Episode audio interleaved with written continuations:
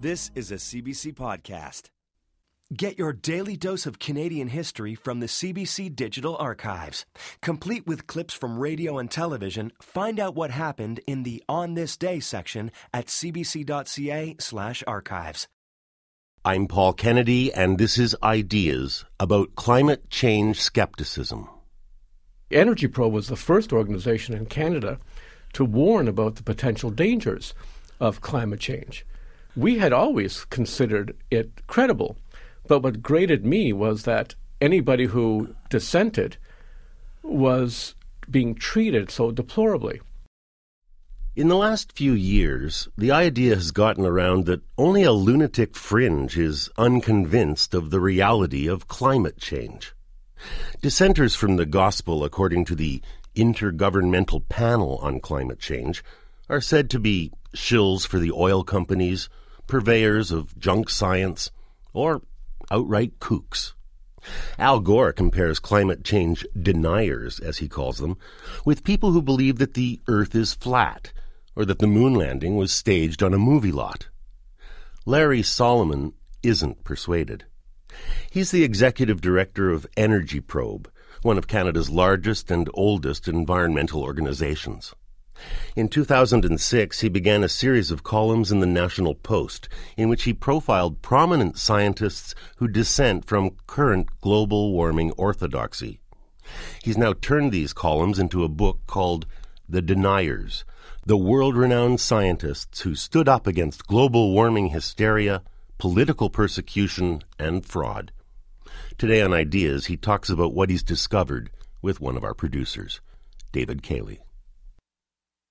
When climate change was first widely discussed in the 1980s, I took an agnostic view. The theory seemed plausible, but when I reflected on the number of assumptions that must be involved in modeling something as complex as the Earth's climate, I was doubtful. If a local forecast of the next day's weather is often enough wrong, how reliable are predictions of the Earth's future climate likely to be? Then, as the 1990s gave way to the new millennium, evidence seemed to accumulate. The media were full of retreating glaciers, thawing permafrost, collapsing ice shelves, more intense storms, polar bears stranded on melting ice floes. The scientific consensus began to seem unassailable. In a book that influenced me, New Yorker writer Elizabeth Kolbert's Field Notes from a Catastrophe, she states that in legitimate scientific circles, those are her words, it is virtually impossible to find evidence of disagreement over the fundamentals of global warming. The science is settled has become the usual way of putting this position. Rapid warming is imminent. The only remaining question is whether prompt and drastic remedial action can prevent it from turning into a catastrophic runaway. That was the view taken by Gwynne Dyer, for example, in his recent Ideas series, Climate Wars. I was surprised, therefore, when I heard of Lawrence Solomon's book, The Deniers, with its claim, first, that the science is not settled, and second, that debate has been stifled and dissenters stigmatized. Larry Solomon is someone I respect and take seriously on the basis both of his writings and his work at Energy Probe. I've interviewed him for ideas in the past and always found his views to be thoughtful and well argued. My surprise increased when I read the book for there he was able to show that many eminent and highly qualified scientists do dissent from the idea that carbon dioxide and other human produced greenhouse gases are the main drivers of climate change. A lot is at stake, so I decided to invite Solomon down to the Ideas studio for an interview. I asked him first about his title, The Deniers. It's an ironic title. It's meant to be ironic. The scientists who disagree with Al Gore are castigated. And one of the pejoratives used against them, the most common pejorative, is calling them a denier, and it's it comes from the term Holocaust deniers, the people who are putting down scientists for not believing in the reality of climate change are likening them to Holocaust deniers who don't believe in the reality of the of the Holocaust under Hitler. And that this is what a scientist can expect if he dissents. He can be he can expect to be likened to someone who doesn't believe that the Holocaust occurred. And why do you think this has happened? Well, Al Gore has been making the case that the science is settled since the early 1990s. He was making that case when Gallup polls and, and, and a Greenpeace poll showed that the majority of scientists did not believe that. So Al Gore was beating this drum for a very long time, and he's been uh, very successful in beating this drum. Al Gore has argued in his popular film An Inconvenient Truth and elsewhere that accelerated climate change is now an obvious and incontrovertible scientific fact. So obvious, in fact, that dissent can only be accounted as obscurantism or bad faith. But the climate, when you think about it, is an extraordinarily complex and problematic object, and any model of its past, present, and future states must involve layer upon layer of assumptions and interpretations. Where does weather end and climate begin? How much variation is natural? How do you know what's causing what? So, does it really make sense to treat a question this involved as a scientific slam dunk. I asked Larry Solomon what he thinks is at issue. What is not in dispute is that temperatures have been rising over the last few centuries.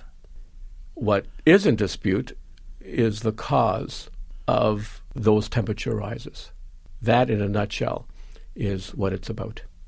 Some say that the cause of the warming that we've seen uh, is natural.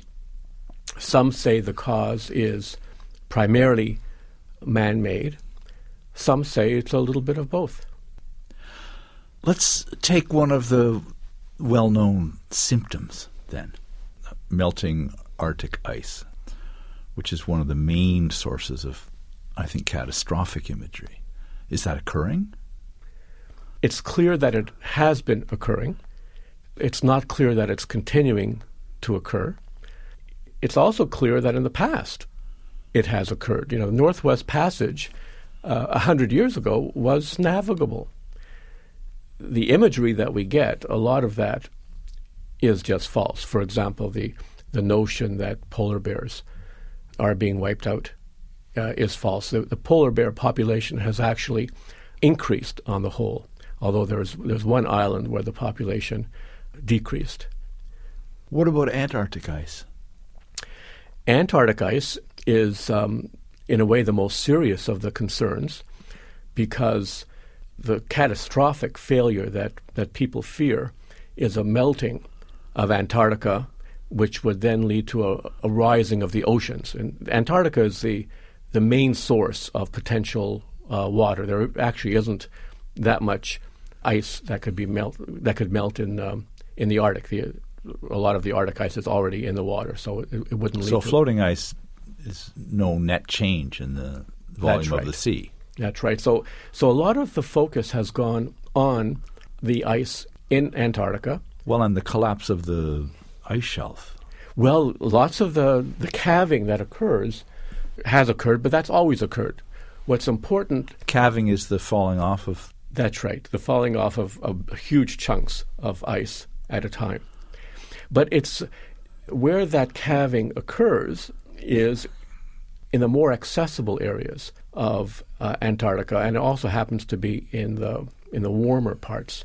There's only one way to measure whether the ice in Antarctica is increasing or decreasing, and that's through satellite measurements because it's it's a vast, vast, inaccessible continent, and the satellite measurements are now in.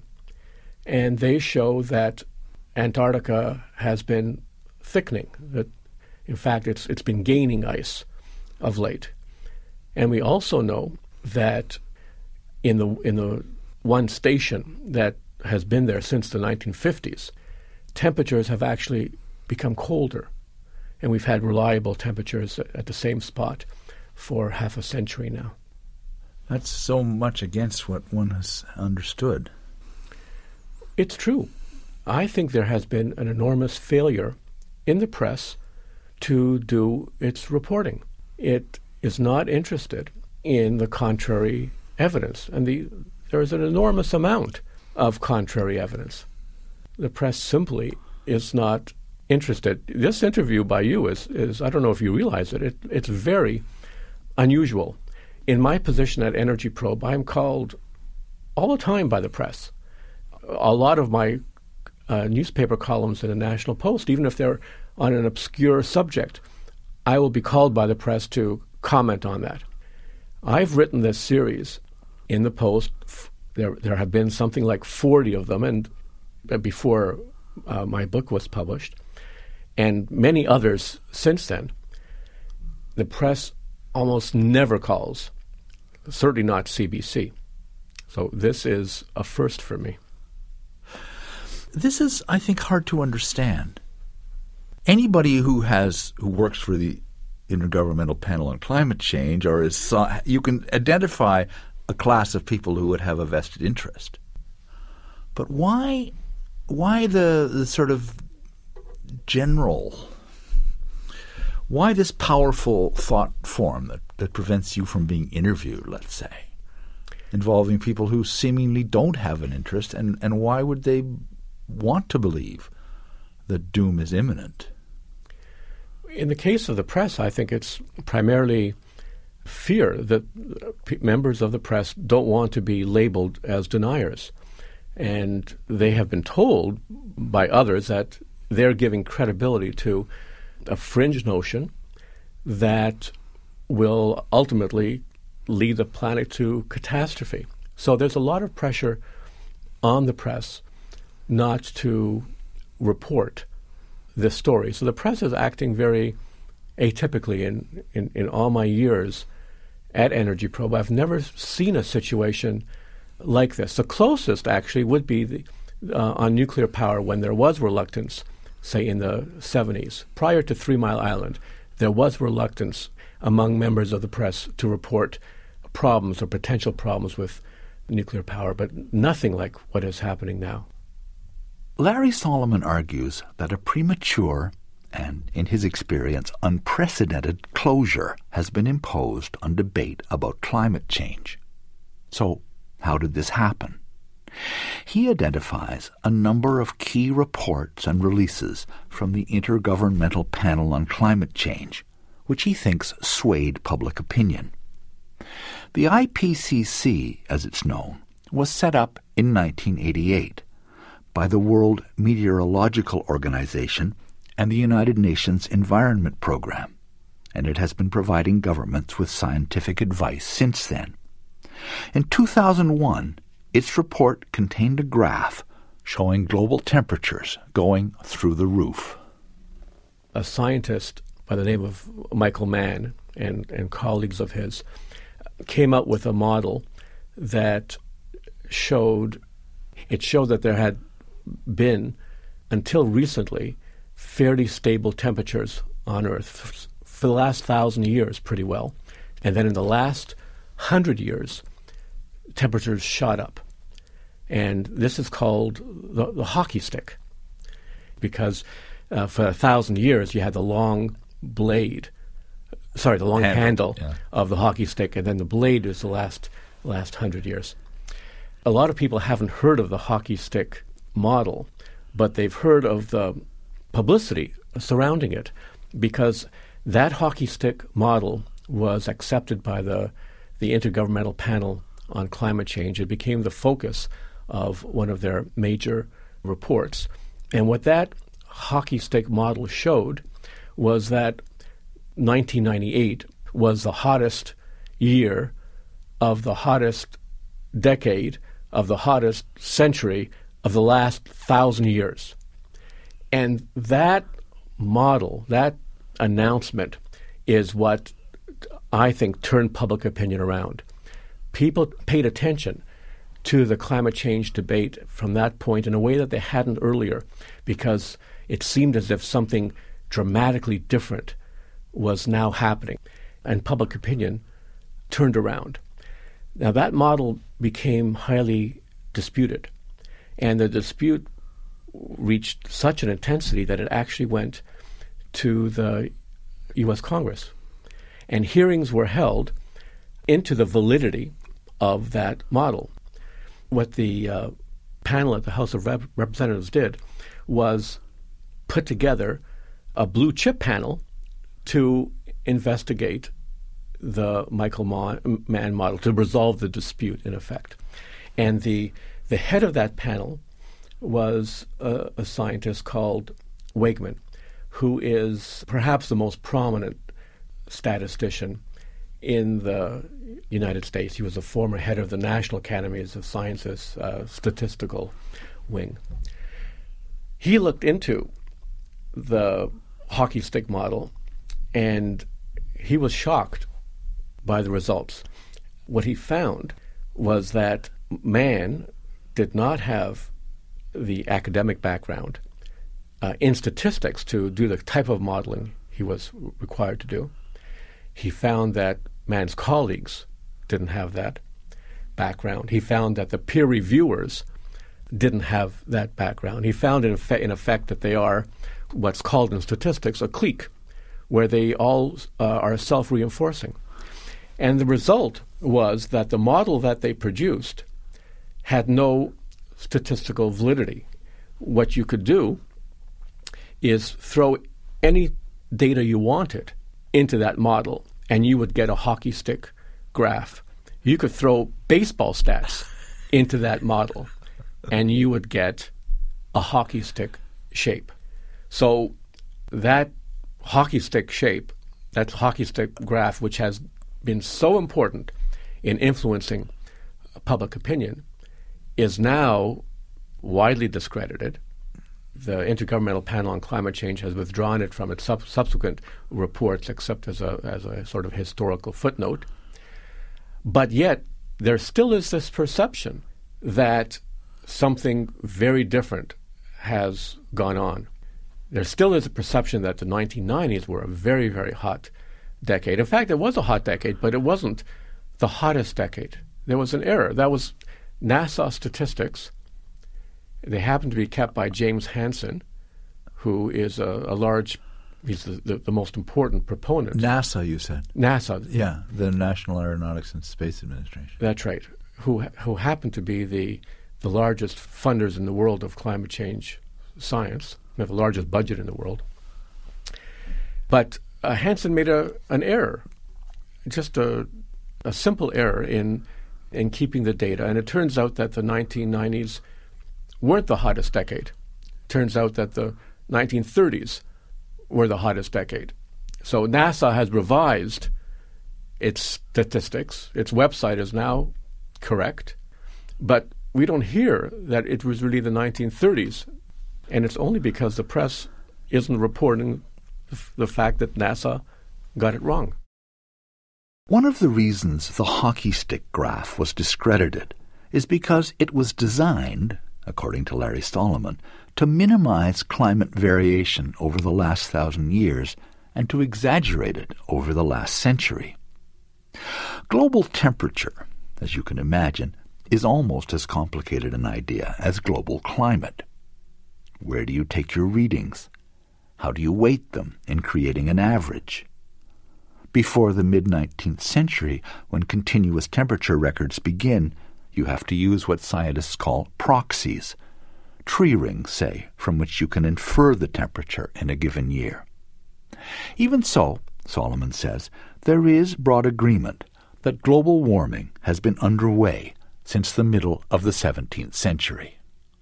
Temperatures are continually increasing and falling but the slope generally has been an increase of about half a degree centigrade per century. So the 1900s temperatures were increased by about half a degree.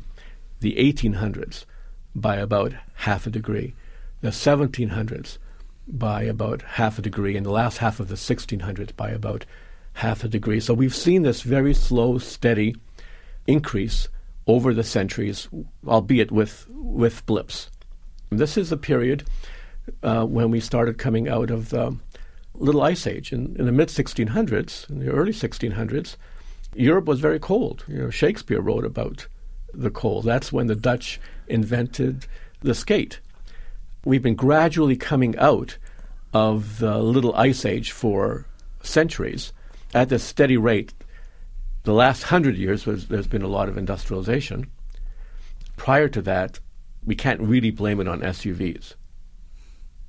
Can you talk for a moment, since we're on this historical record, about the the so-called medieval warm period? This is about a thousand years ago. It's when the Vikings colonized Greenland. Grapes grew in eastern Canada. They grew in England at that time. It was a period of, of flowering. It was a warmer period than we have now. And there's a great deal of consensus that that was a very warm period. And there's a lot of consensus that we went into a little ice age a few hundred years after that. Th- this makes the, the hockey stick graph all the more incredible because when this data was accepted, in effect, it threw out all that we had known about the great warming that occurred earlier and the, and the great cooling that occurred earlier. Can we come back a little bit to some of your actual cases? One of the ones that I found interesting was the, again, I think partly because it's so widely believed now, is that the increase in, in number and severity of storms, tropical storms particularly. Is that true? It's not true according to the Intergovernmental Panel on Climate Change itself. Their scientist, his name is Landsea, he's a hurricane specialist. He actually wrote the sections of the Intergovernmental Panel on Climate Change report for them, which they accepted, and it showed that hurricane activity has not been affected due to global warming. That was the official position of the IPCC. Then, in the U.S., there was a spate of hurricanes. Hurricane Katrina was the, the most dramatic of them, but it was, there was a terrible hurricane season. And people were pointing the finger at climate change. They were saying this is a, a result of global warming. And it was just an irresistible opportunity for people to proselytize. Landsea's boss at the IPCC decided to hold a press conference announcing that there was a link between global warming and all the hurricanes that were occurring. Well, when Landsea saw this, he, he said, what's, what's going on? So I'm the one who's doing this science. There's no evidence of this at all. Uh, there, there, must be some mistake here. And the answer that came back is uh, no, we have to proceed with this press conference. So then Landsea went to more senior people. He tried to call off the press conference, but everywhere, no one was interested in stopping it. It was such a good opportunity to make the point that the higher ups at the IPCC decided to go ahead with it. So they did. The press conference occurred. It was very successful. Headlines around the world. The IPCC was confirming that this hurricane activity was being caused by man's activities. And after it, Landsea resigned. But he didn't actually resign because that press conference occurred. He resigned because he asked for assurances that the IPCC would never again distort the truth this way. And they refused to give him those assurances. Christopher Landsea took the view, based on his research, that no reliable correlation could yet be made between warming and tropical storm activity. Edward Wegman debunked the hockey stick graph for its abuse of sound statistical method. In Larry Solomon's book, these two men appear alongside dozens of other well credentialed scientists, all ironically styled as deniers. But all most of them are actually denying is that the science is settled. Some do regard global warming as a threat, and only question the validity of some of the methods and models that have been used to predict the future. Others doubt that CO2 plays the prominent role that current orthodoxy assigns to it. And then there are those who are studying things which have so far been left out of the IPCC's models, like the ways in which changes in the sun's activity affect Earth's climate. One of these scientists is Dr. Habibullo Abdusamatov, who heads the Space Research Laboratory at St. Petersburg's Pulkovo Astronomical Observatory. He makes the point that we have global warming on Mars. We have global warming on various planets where we can measure it. And he assures us that the cause of global warming on Mars is not Martians. and that the cause of global warming, the cause of global warming on Earth is not Earthlings. He says that there's a common reason for the global warming in the various planets, and that's the sun. We all share the same sun, and it's solar activity that warms or cools the planet. That's the dominant reason that a lot of scientists dissent from the view that CO2 is the culprit. How does the sun vary? Well, th- this is a, a matter of great dispute. The sun has a variety of different cycles. There are an 11 year cycle and a 22 year cycle. And, but one of the most interesting research has come out of Denmark, where the Danish Space Agency has simulated the effect of cosmic rays on cloud formation. They've actually created clouds in a chamber. Cosmic rays just means the what's coming towards us from the sun. Well, Cosmic rays sounds kind of woo woo, but it's fr- it's actually not from the sun. It's from the cosmos. It's from it's from all the so stars. means it's from every- everything. it's everything. all radiation reaching. It's all Earth. radiation coming to us. But when the sun's activity is stronger, the sun's magnetic field will will deflect cosmic rays. So Earth will get more or less cosmic activity depending on the strength of the sun. If you have more cosmic activity, you're going to have more clouds forming because it's the cosmic activity that seeds the clouds. And this is what the Danes were able to reproduce in a chamber. And they were told they would never be able to accomplish this, that their theory, which was a contrary theory to the conventional theory of, of climate change, they were told that this would never work. Well, it did work. And now there's more research being done. One of the largest research organizations in the world, it's called CERN in Geneva, is involved in a, a massive experiment to see if, if this will work. Now, what has happened to the scientists who have tried to bring the sun's role into climate models? Well, the, the experience of the Danes is instructive because when the IPCC first got off the ground, delegations from all the various countries came together to decide what kind of research they would be doing and how to proceed. And the Danes had just published a study in Science magazine, a very prominent peer reviewed magazine, and it showed a strong correlation between solar activity and temperatures on Earth. So when the IPCC was trying to figure out what they would study, the Danes said, well, this is one thing we should be looking at is the role of the sun.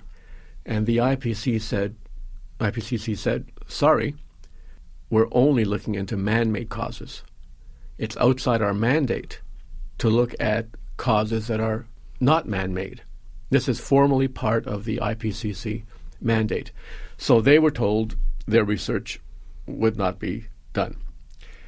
But they are they are castigated. They are accused of all kinds of things. They are badmouthed uh, by peers. They have all kinds of pressure by their own government.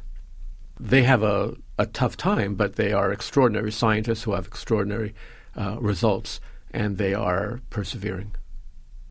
The IPCC says that its mandate is to study only human induced global warming. But even this restricted focus still faces many uncertainties, according to the scientists Larry Solomon quotes. There are different theories, for example, about how long carbon dioxide persists in the atmosphere. Some scientists estimate less than 10 years. The IPCC says over a hundred. There are doubts about the proxies that are used to estimate levels of CO2 in the past. One way this is done is by drilling deep into ice that has been frozen for thousands of years. The assumption is that the gases trapped in the ice have remained completely inert. But Solomon's authorities argue that this assumption is false. And then there's the issue of how to factor the aerosols formed by air pollution into climate models. What's their effect? There's a, a great deal of uncertainty about the effect of all the, the aerosols. And in fact, the models that even that the IPCC use show that coal burning has two major effects. One is to put a lot of CO2 into the atmosphere, which warms the planet. The other is to put a lot of aerosols into the atmosphere, which cools the planet. And the IPCC's own models aren't clear on whether, so far, coal burning has, on balance, warmed the planet or cooled the planet. In other words, it's conceivable based on, on the models that so far the coal burning has actually acted to cool the planet. How does that work? Because heat is, is reflected away? That's right. The aerosols soot is one of the aerosols, but there are many aerosols, and most of the soot is no longer there. But if we think of it in terms of soot, the soot prevents uh, sunlight from uh, coming down to Earth, and um, so it, it, it, has the effect of, of keeping the Earth cooler. It, so they function, in effect, as clouds function. That's right. To reflect exactly. sunlight away. Yes, that's right. Your subtitle is um, Scientists Who Stood Up Against Global Warming Hysteria, political persecution and fraud. Now, I'm sure a publisher wrote that, not you. That's but, right. but nevertheless, it's it's said. And uh, what has been uh, the persecution of of scientists who have dissented? In some cases, they lose their jobs. In other cases, they lose their their funding in almost all cases, they are ridiculed. They are held up to contempt. They're called deniers. They find that life is made difficult for them if they speak out against the global warming orthodoxy. And yet, the authorities you cite here are a kind of who's who of climatology, paleoclimatology, statistics it's very remarkable the the credentials of the people who who well, are cited in your book. And it's not entirely a coincidence because when you are one of the very top scientists in the world, you have a certain kind of immunity. So if you are Antonino Zichichi, who is the discoverer of anti of, of nuclear uh, antimatter, and who uh, is the head of the World Federation of Scientists. You can speak out and you can be immune. If you're Freeman Dyson, who is one of the top physicists in, in the U.S., the discoverer of the TRIGA, the inherently safe nuclear reactor used to used in uh, hospitals and university labs around the world to produce isotopes. If you're someone of that stature, it's hard to attack you, although you're still attacked. But if you are still making your career if you still need funding, if you s- still need the support of your colleagues or the institution that you work for, it's very difficult for you to speak out. And that's why so many of the scientists whom I wrote about were ones at the end of their career. Many scientists I approach said, I can't speak to you on the record. Many said, I don't want to have anything to do with this.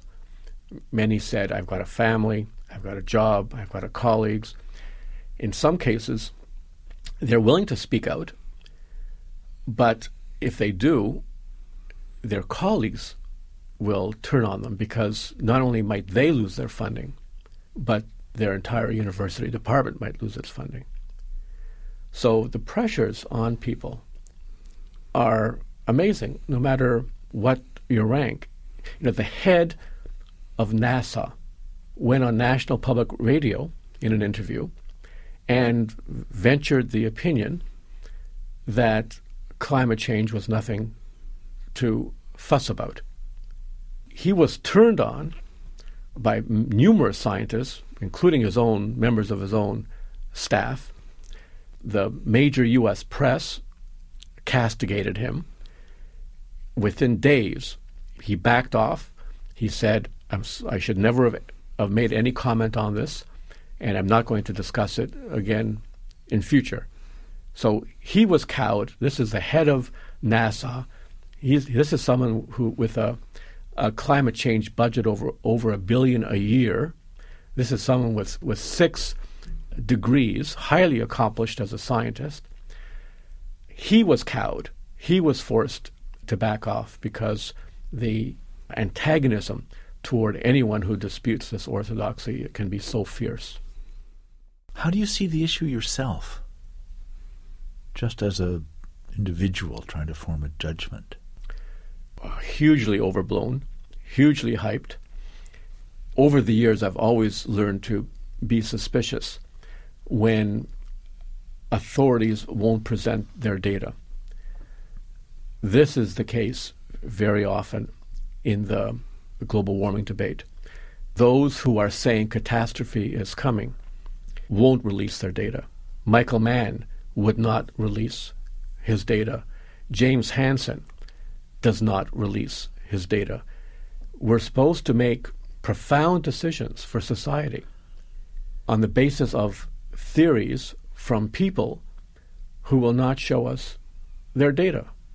You have to be suspicious when you're dealing with people who are afraid to show their cards. I think of you as an environmentalist, charter environmentalist, even, probably wouldn't be going too far. Probe has been there from the beginning of the organized environmental movement in Canada. How has it been for you to take this view? I thought it would be hard. My colleagues at Energy Probe were, I think, very nervous when I started going down this path. There was a fear that we would lose our funding, that our supporters would turn away from us, that our colleagues in other environmental organizations would turn against us. And I faced quite a bit of skepticism within Energy Probe at the beginning. But none of that happened. First, my colleagues at Energy Probe came around. They really couldn't believe how many of these scientists are out there. But as they kept seeing them week after week, I would produce another column with another scientist with credentials that were hard to beat. They came around. And I have found virtually no criticism from environmentalists. And this includes uh, environment, other prominent environmental organizations, you know, names that we're familiar with.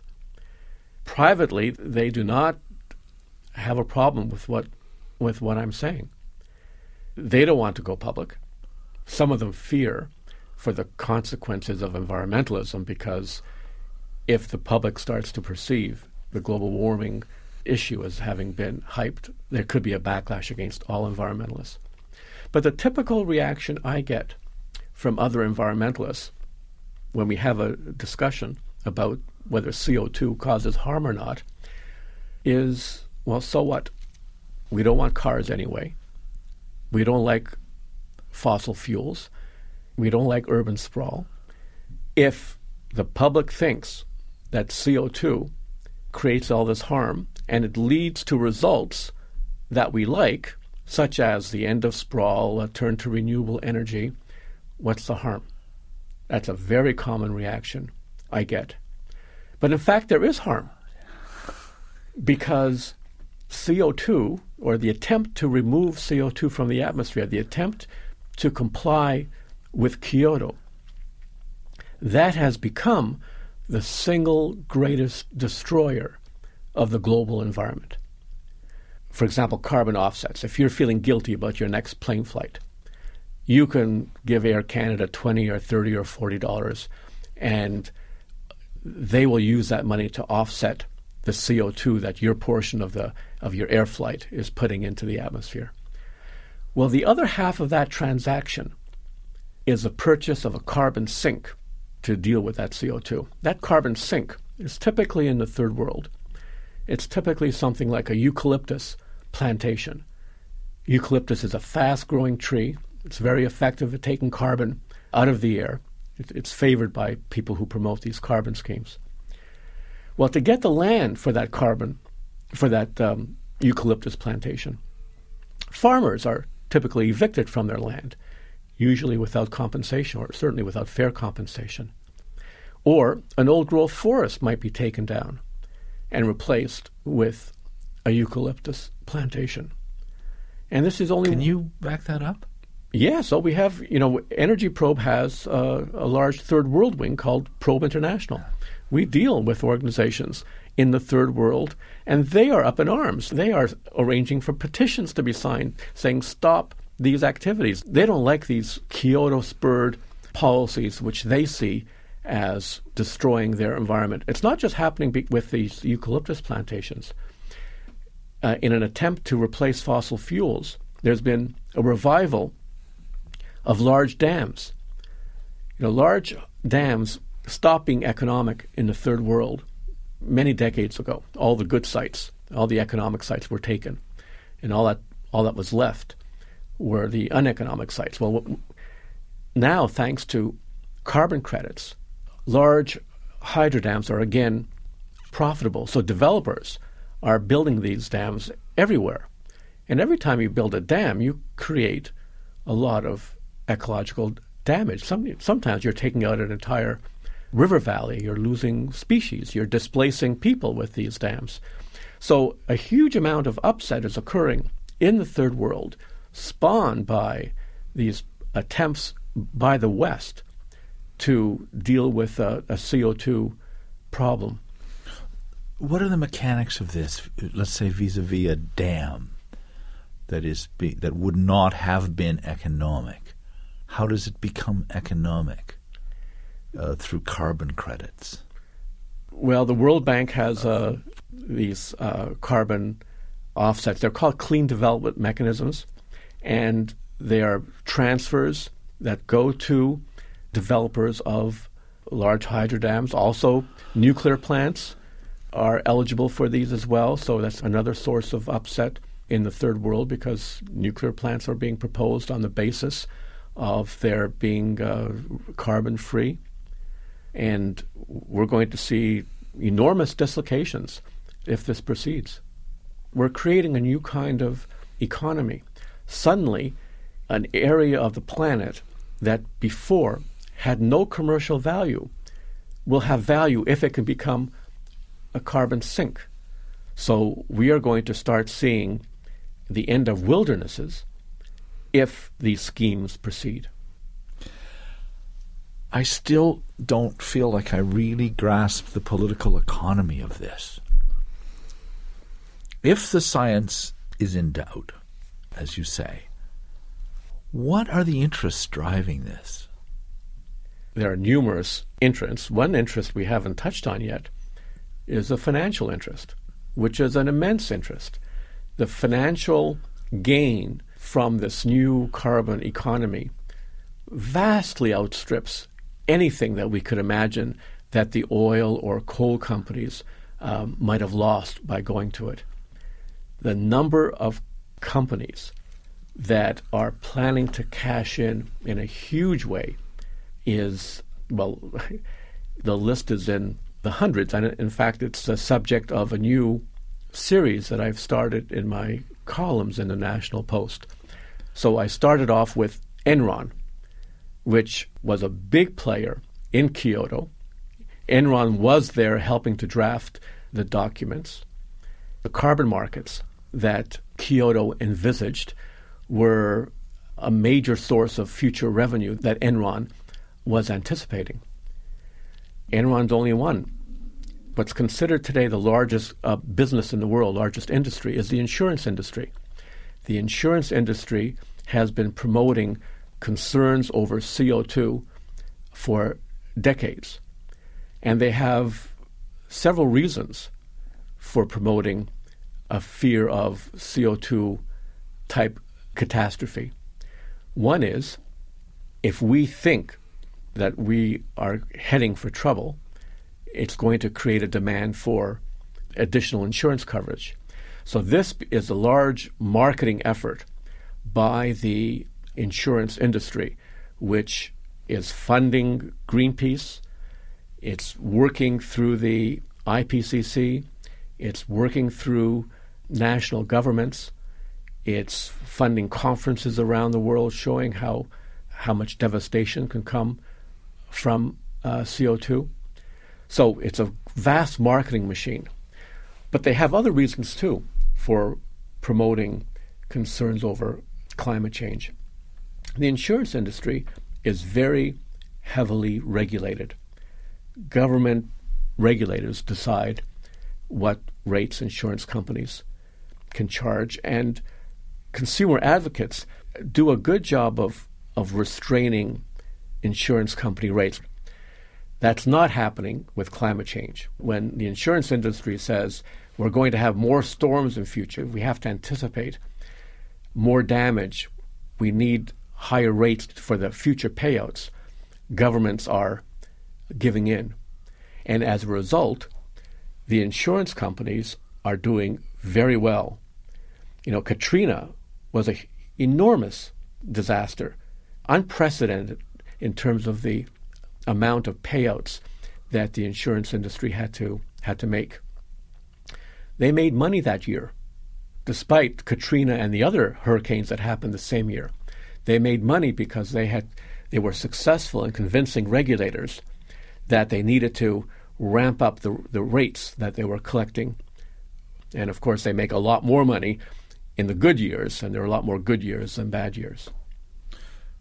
And what is going to be the effect, or has been the effect? You've said this a little bit already on the environmental movements. If it turns out that this is all false, they'll have explaining to do. Can you foresee a moment at which one would recognize that it is false? Yes, I think it's likely to happen for several reasons. One is organizations in the third world, environmental organizations in the third world, are fighting this. Another reason is that third world governments are resisting this. So, for example, the government of India has looked into climate change. Its official position is that some parts of India are warming and some parts are cooling. Some glaciers are receding, some glaciers are advancing. India has found that there's no difference in pattern in recent times as in previous times, and they reject the notion that their country is in any way being harmed by CO2 emissions. And they refuse to limit its economy on the basis of a potential CO2 problem that they don't see. So we're going to have a conflict between the Western governments and the third world governments because the third world governments are saying if you want us to do this, you have to compensate us. We don't see any scientific basis for changing our economy to suit your global warming concerns. But in a way, I think the biggest change of all may come from the fact that the temperature has stopped increasing. We've had a decade of, of no increase. In fact, we've had decreases now. If the scientists are right that we're about to enter a period of cooling, that's going to raise lots of questions with people around the world And I think it's already happened because when I talk to an audience or I talk to people at a at a party and the discussion c- turns to global warming, there's very little conviction in the people I talk to that th- there really is a problem. They believe there's a problem, but only because that's that's all they've heard. But as soon as they learn that there is skepticism among prominent scientists, they turn almost on a dime. It's not it's not a concern that they have that ranks with say their air quality where they, they can feel it in their bones or, or water quality where they have a direct concern. So what would be your view finally? I know that a lot of the things that would be prescribed against uh, climate change would be things that you would I would think support on other grounds. I like the idea of cleaning up the environment. I think we should be targeting the poisons. So coal burning has problems. There's mercury that we have to worry about. There's NOx, there's SOx. CO2 may be a benefit to the environment. We shouldn't be targeting something that could be beneficial. Until recently, the consensus was that CO2 was was of enormous benefit. It used to be called the gas of life. It's only recently that we've started to see this gas as being harmful. So I believe what environmentalists should be doing is targeting the true poisons, eliminating the subsidies to the energy producing industries and the energy consuming industries. That would do a huge amount to induce conservation, which is all economically based. I think those are very rational approaches, and if we did took those rational approaches, we would find that we are also probably producing less CO2 from fossil fuel. But by targeting CO2, which is ubiquitous, and making the planet a potential reservoir for our man made schemes to get rid of this CO2, this is, this is where the real danger lies. Larry, thank you. You're welcome. You've listened to Ideas. Our guest was Lawrence Solomon, the executive director of Energy Probe and the author of The Deniers, world renowned scientists who stood up against global warming hysteria, political persecution, and fraud.